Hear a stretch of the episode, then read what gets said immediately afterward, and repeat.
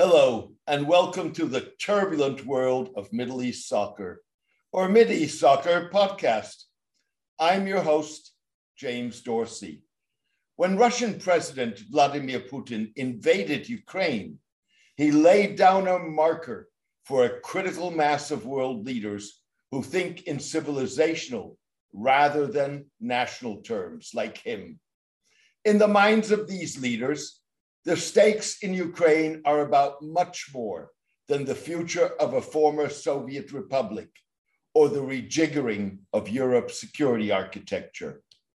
Much like Mr. Putin's ambition to establish a Russian world that is defined by the geography of Russian speakers and adherents of Russian culture, rather than internationally recognized boundaries, men like Chinese President Xi Jinping and Indian Prime Minister Narendra Modi envisioned a 21st century world order in which civilizationalist aspirations trump national sovereignty.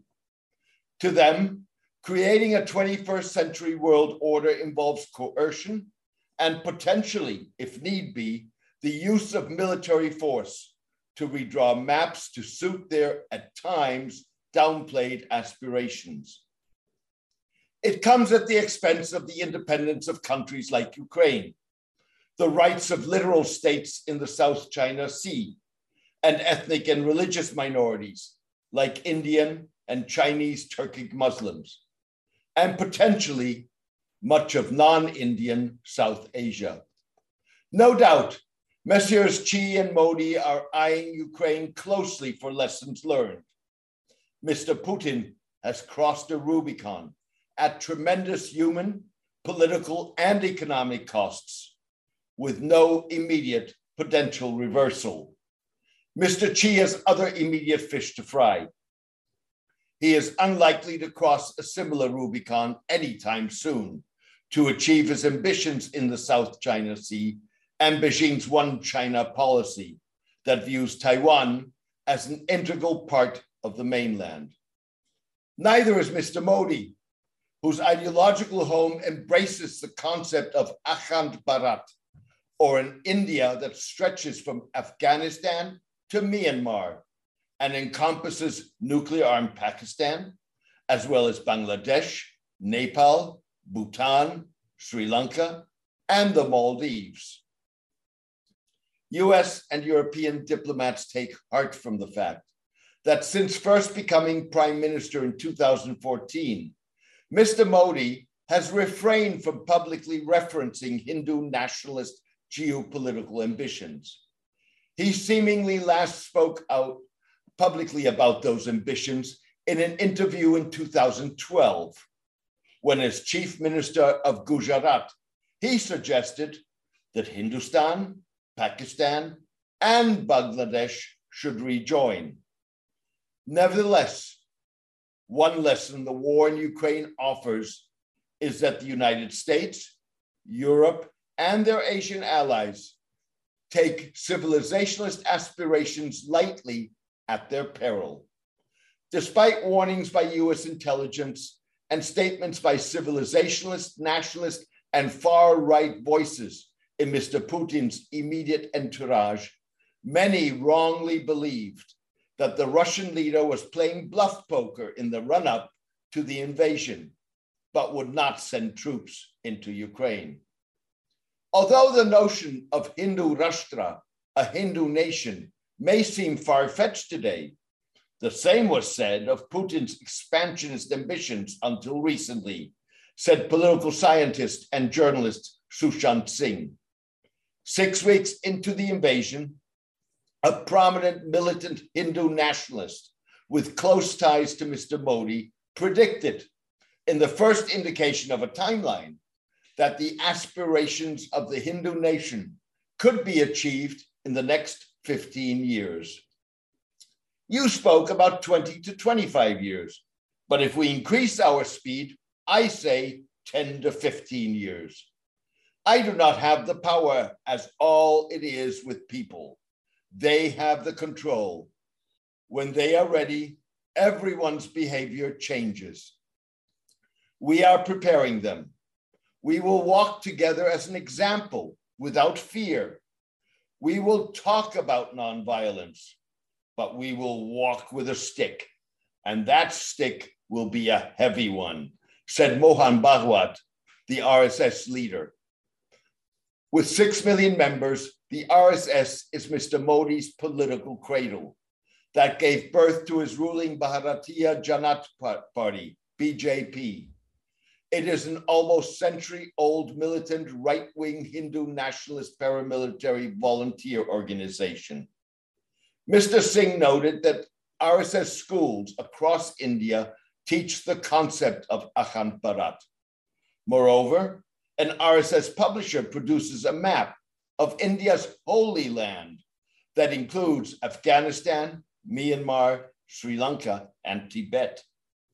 Mr. Modi's policies, including his 2019 amended citizenship law that provides a pathway for citizenship to Hindus from Afghanistan, Bangladesh, and Pakistan, but not to Muslims, as well as the stripping that year of the autonomy of Jammu and Kashmir, India's only Muslim majority state, seem to be nods towards Akhand Bharat. India's Muslims constitute the world's third largest Muslim community and account for 14% of India's 1.4 billion population. It may be a long shot, but Mr. Modi could be the one major civilizationalist leader with whom engagement has a chance of containment, if not taming whatever irredentist instincts he may have. Those instincts likely constitute one reason why India sought to walk a middle road in the Ukraine crisis.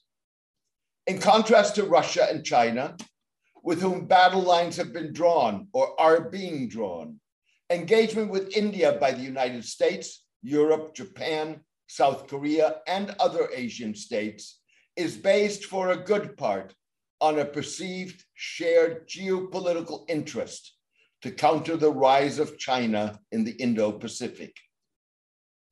In a broadening of engagement that goes beyond existing close economic and political ties, including the Quadrilateral Security Dialogue, or Quad, German Chancellor Olaf Scholz has invited Mr. Modi to attend a summit in June of the Group of Seven, or G7, in the Bavarian Alps.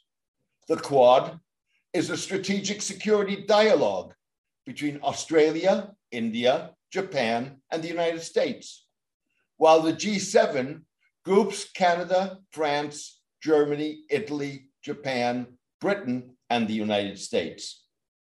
In another positive sign of engagement, Hindu and Muslim religious leaders and religious nationalists are quietly exploring whether they can find common ground in shared humanitarian values.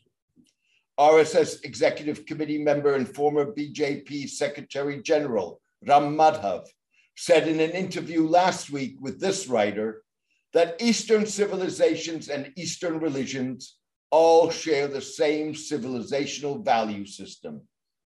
Mr. Madhav referenced Hinduism, Buddhism, Sikhism, Jainism, and an Islam with an Eastern value system like Indonesian Islam. Mr. Madhav, widely viewed as a moderate among Hindu nationalists, was referring to a concept of humanitarian Islam put forward by Nahdlatul Ulama, the world and Indonesia's largest Muslim civil society movement. Nahdlatul Ulama advocates reform of what it calls obsolete and problematic elements of Islamic law, including those that encourage segregation, discrimination, and or violence towards anyone perceived to be a non-Muslim. It further accepts the Universal Declaration of Human Rights without reservations and envisions interfaith relations based on shared common values. Mr. Madhav spoke on the evening of his second visit to Indonesia in two years for talks with Nahdlatul Ulama. Maybe we can all stand up and talk about these values, commit ourselves to those values, including respect for pluralism, inclusivity, and commitment to the nation state idea and patriotism. If something can be worked out jointly, we would be definitely happy to do that, Mr. Madhav said. In Mr. Madhav's mind, the RSS's vision of Hindu nationalism or Hindutva already incorporates principles of humanitarianism as articulated by Nahdlatul Ulama. The movement's critics reject that assertion. Moreover, the RSS's alleged association with widespread intercommunal violence in India and perceived discrimination of Indian Muslims calls this into question. Thank you for joining me today. I hope you enjoyed the podcast. A written version of this podcast is on my blog, The Turbulent World of Middle East Soccer, at www.jamesmdorsey.net. Please join me for my next podcast in the coming days. All the best and take care.